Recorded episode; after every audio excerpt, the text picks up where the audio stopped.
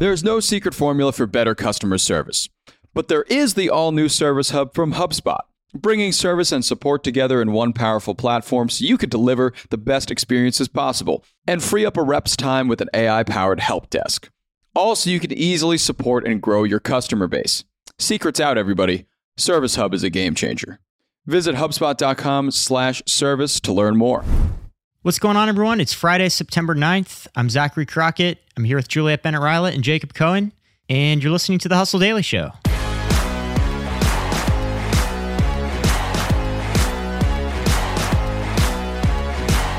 A bit of a special episode today. We're, we're all sitting together in a hotel room in Boston, and uh, it's a rare occasion that we're all here in person together in the same room. Yeah, literally in a hotel room. Literally Yeah. in my hotel room. Huddled around the beds. Yeah, we've got a nice view of the Westin outside the window. Yeah. Uh, the pool, which is out of commission, getting some kind of pump change. Uh, it's out of commish. Nice. Yeah, classic Boston taxi cabs downstairs in the streets Yeah. that'll rip you off going from the airport to your hotel.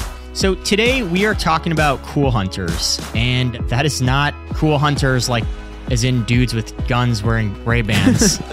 it's one word, cool hunters. And in the nascent days of YouTube, this small cadre of trend setting employees were basically tasked with identifying and featuring videos with hit potential. And this little team was responsible for many of the early internet videos that are now famous today. Juliet's going to break that down for us. But before we get into that, let's just take a quick look at business and tech news around the web today.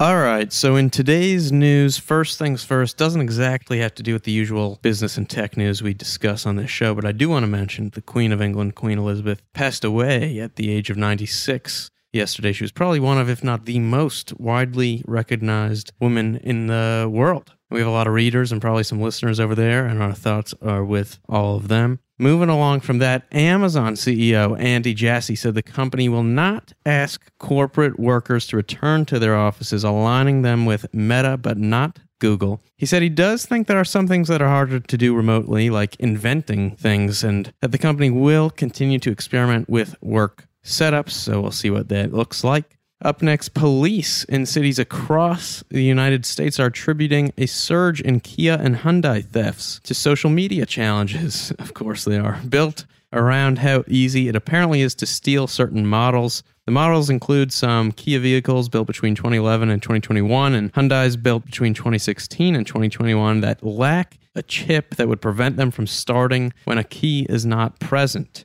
In Chicago, 601 Kias and Hyundais were reported stolen in August, compared with 58 in August of 2021. Moving along, you know how you get those green bubbles on your iPhone if you start texting someone with an Android? It's a real pain in the ass for users on both sides, to the point where Google has actually been running a massive marketing campaign campaigning Apple to swap technologies to improve users' experience all around. Well, Apple CEO Tim Cook was asked by someone who explained his mother can't see the videos he sends her because the interoperability of these technologies makes these videos blurry. And Cook responded that the guy should just buy his mom an iPhone.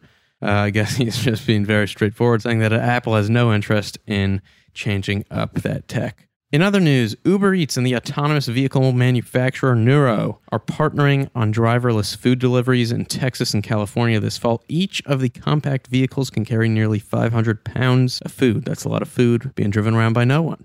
Also, GM's Chevy Equinox 2024 EV will hit the market this fall for $30,000, much cheaper than the $66,000 average for EVs right now. And finally, it's Corn. Tariq, the super viral seven year old known as Corn Kid, thanks to his now widely seen YouTube interview and TikTok song, has been named South Dakota's official corn ambassador. Listen, we said it from the beginning Big Corn is behind this kid and this whole trend. We have no doubt about it. Big Corn, a powerful lobby. Watch out for them. All right, and with that, let's get back to the main story. All right, so I guess to start, Juliet, like, how did you come across this story? I never knew this team existed. So this is a great article in the Atlantic by Mark Bergen. It's definitely worth a read. Yeah, I mean the same. This is the first time I've ever heard about this like actual group of human beings and not an algorithm trying to figure out what's cool on the internet. Right. And like, what is the backstory here? So basically, like in the early days of YouTube, whatever was on the featured homepage was just kind of put there by engineers and whatever they liked. There wasn't like a whole lot of rhyme or reason to it. And then at some point, Verizon and Apple, Apple was about to come out with the iPhone. They both wanted a more curated YouTube homepage to feature on their phones. Mm. And so YouTube had just been acquired by Google. And they hired this former iTunes manager, Mia Quaglio I think is how you say it. Mia Quaglio. It's quite a name. Yeah, and she was basically tasked with building a team of curators. So she hired a bunch of people, included people who were YouTubers themselves, radio DJs, um, a a journalist, and basically they just scoured YouTube looking for videos with hit potential. And then when they found something that they liked, they would put it on the featured videos banner, and then they would switch them out every four hours. So they were constantly finding like this musician is really amazing and could be really good, or this comedian is really funny, or, or just mm. stuff like that. So today we know YouTube for its algorithm, Yeah. especially in kind of a negative sense. YouTube's algorithm has gotten a lot of heat for, you know, feeding people more of what they already see, for radicalizing people. But in these early days, it was literally just these individual tastemakers looking at links and deciding what to put on the front page. Yeah. Yeah, and they would look at other blogs and websites. People were actually encouraged to submit their videos. They would kind of give them guidelines on what they were looking for, and people would email them and be like, "Check out my video," That's cool. which included Justin That's Bieber's fun mother. job. Apparently, yeah, yeah, Justin Bieber's mom was one of the. Justin mm-hmm. Bieber's mom. yeah. And as you know, Justin Bieber now a superstar thanks to YouTube. Wait, who's Justin Bieber? whoa. I'm just joking. You're from a parallel dimension where his mom never emailed, and therefore he was never discovered. Yeah. yeah. So what happened with this team over time? So it was really cool for a while, but then, um, you know, they lost their jobs to machines. Sure, uh, right. The algorithm, basically, the algorithm was just cheaper. You know, YouTube was expanding to other countries and they would have Yeah. had to build teams there, and the software was cheaper and it was hard to measure the impact that the team had. So now, when you look at YouTube, it's basically an algorithm that is telling you what you should watch, which in my case is ASMR and cat videos. Yeah. I'm ASMR pretty, cat videos. I'm pretty sure Justin Bieber's baby was either the first or one of the first videos on YouTube to get over a billion views. Yeah. Wow. uh, which Yeah. is neat. Mhm. I guess it all started with this team. But I, what I think is interesting here is like, I feel like nowadays we're kind of coming full circle and you're seeing people, in some ways we do some of this, Mhm. uh, but you're seeing a lot of people do more curation again because there's so much more content out there that you kind of need people Mhm. um, picking through the weeds, even with the algorithm still like identifying more niche things that people might want to see. Right, Right. absolutely. It's kind of neat. yeah. Like who else is doing this right now? Can you think of any human curators that are Well- out there? Are you just thinking like the boom in kind of curated link newsletters and all that? Like kind of tastemakers who can sift through the noise for us? Oh and- yes, definitely on Apple Music and Spotify. Like you'll see a playlist curated by Yeah. some influencer or some character, Right, You know, right. in that sense, and that's the songs that they like. You know, it's not necessarily an algorithm spitting them out. yeah. hmm Yeah, well, there's entire websites that just exist for this, like uh, Bored Panda. I think Boing Boing maybe is another one where it's just like cool stuff they saw on the internet. Um, Right. Dig. Yeah, I like a newsletter called Stuff I Saw on the Internet. yeah, What a name. It's just Yeah. stuff she, Cat Angus, Yeah. saw on the internet that she thinks is cool. yeah. Right. The Land of Random is a good one. Interesting. So, what are some of the hits that came out of this? Like, would we recognize any of them? So I guess some of the early people who were featured, one was Donald Glover. You may know him from Oh, wow, the show really? Community, or you may know him as Childish Gambino. Uh-huh. Um, both great. I love Childish Gambino and everything he's ever done as an actor. And he was like on YouTube doing like a, a skit. And then also apparently Peter Bjorn and John, they're like a Swedish indie rock band that was featured at one point. Interesting. Um, so yeah, a lot of really interesting and diverse selections here, uh, ranging from like all different types of influencers in comedy and entertainment. And then I guess at one point, like, do you remember that Chocolate Rain song? Chocolate Rain, of course. Yeah. Tay Zonday. yeah, you're gonna we're gonna have to show Are we it to allowed you. to cut in a clip of Tay Zonday here? We're gonna have to make you watch it. Uh, Yeah, I'll watch it. So apparently, after Chocolate Rain went viral, the curation team basically changed all of the videos on the homepage to be people who were also making tributes to Chocolate Rain or covers of Chocolate Rain. Okay. Which is like, I mean, you see that on TikTok. Like, Yeah. someone will do something. The guy will be skateboarding with his ocean spray juice and his Fleetwood Mac song, and then like other people will make similar videos, and then like Right. those will start popping Corn up. Kid. Everything yeah. on the internet's quarantined. They were kind of they were doing the work of the algorithm before the algorithm existed. Mm-hmm. Yeah, that's a good way to put it. yeah. Yeah, like these people, they were kind of like weird quasi talent scouts almost. Mm-hmm. Like Yeah. if I had discovered Chocolate Rain or even like a Justin Bieber video in the early days, like I'd kind of want to cut of the action for Yes. they're doing a lot of the publicity work and I mean it, it takes skill to identify things that are gonna hit on a big scale. I think now they kind of still have this like especially YouTube and other big platforms have creator programs where they have to do a lot of this identifying Right. potential.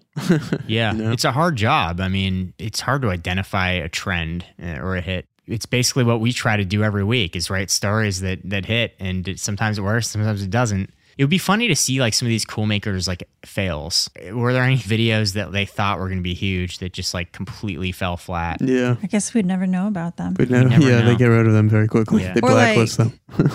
I don't know, like I feel like a milkshake duck kind of thing where you're like, this Right. person's going to be so cool, and then you find out they're really terrible, and you're like, oh no, I can't promote any more of these videos. In this Atlantic article, though, the Justin Bieber story was pretty fascinating. They were saying that basically one way you could get a hold of these cool hunters was just send them a link via email, mm-hmm. right? Mm-hmm. And Justin Bieber's mom would just incessantly send this link over and over and over and over and say, check out my son, check out my son. And they didn't want to feature him because they didn't like doing cover songs. Right. Um, and like everyone acknowledged that he was amazing, but they're like, oh, Right. but what if he had his own song instead of this like Right. Alicia Keys cover? Right. And then I guess a YouTube employee at the time said, you know, Justin Bieber was essentially two videos away from showing up in everyone's feed. Like in the algorithm, Wow. He was just two clicks away on average from everyone seeing him, but he didn't quite hit the algorithm. Oh. he was just barely there. Wow. So if it's interesting because if Justin Bieber's mom, I guess, hadn't pestered a little bit, could be a different story today. You know. Yeah. I actually looked up how was Justin Bieber discovered, and I guess uh, Scooter Braun, a talent scout, found him and said that he had clicked on the video accidentally. So it must have popped Huh. up, and then he clicked on it. and was like, I don't want to click. Oh, I meant to click on this, but then like saw his Wow, talent, and wow. all the stars aligned for Justin Bieber. Really did. They really did. Uh, yeah, it is interesting because if you look at TikTok, the For You page, it's called For You, right? Like it's an algorithm that's designed based on a lot of different things to feed you videos that uh, it thinks you will probably enjoy watching. But even deeper than that, a lot of times within the For You page, you'll get videos from TikTok curators who spend their days creating TikToks about trending TikToks or TikToks that have potential to go viral or are interesting. So it's just, we've gotten to this point now. We've come all the way from the early days of YouTube where there was a team of people identifying totally unknown videos um, and kind of amplifying them to now where videos are so easily amplified and may already be amplified so much that people need to curate and sort through them Hmm. uh, to try to like redirect them to the people who want to see them. Yeah. I think too there, there's like an interesting discussion here about how like cool is basically just manufactured. It's basically like there's really no such thing. Like there's this really famous academic study that was done where a researcher had a page with 12 clips of audio, like 10 second audio clip of different bands playing a song. And in the first version of the scenario, he had respondents go in and all the songs had zero votes and you just listen to all 12 and you vote for your favorite one. And in the second version of the study, he gave one of the songs like 12 likes. You could mm-hmm. see that it already had 12 likes and the other ones had zero. Mm. And in the first version, that song wasn't popular at all. It didn't get any clicks. But in the second version, where it already had 12 likes, everybody voted for that Yeah. song. So they voted for it solely because it was already popular. Yeah. Like they saw that other people had liked Sure. it and they liked it too, solely for that reason. Yeah. Not because it was a good song or because it stood out. Yeah. And that really was the power that YouTube yielded with these early cool makers too. Once something is on that home page, it can just exponentially go up from there. Right. Yeah, well, I mean, something I've seen on this is nowadays on YouTube, you're seeing celebrities start YouTube pages, start podcasts, and they film them and put the videos on YouTube. And obviously, they get a ton of views because they already have big names. But there are some people, like Bo Burnham, he doesn't love this general trend because he comes from a time where any random Mhm. Joe Schmo would create something, post it on YouTube, and people would have to discover it Yeah. and find it, which is totally It different. was almost like a meritocracy of videos or Yes. something. Where, and now it's like if you have a name and you post a video, you'll get a lot of views, which is great, but it's just a very different experience. yeah, it's a really interesting point. You know, there are a couple websites. There's one for Spotify. I think it's called Forgotify. Oh, really? And there's another for YouTube. I don't remember what it's called, but it will only show you songs or videos that have almost no likes, no watches, Hmm. whatever. So if you really want the underbelly of these platforms so that you can be the cool hunter, Wow. you can kind of use these other sites to eliminate everything that's getting upvoted or, or sponsored. Wow. That's cool. Very cool. I wonder if Chocolate Rain is in there. Maybe, maybe it's at the bottom of the pile now. All right.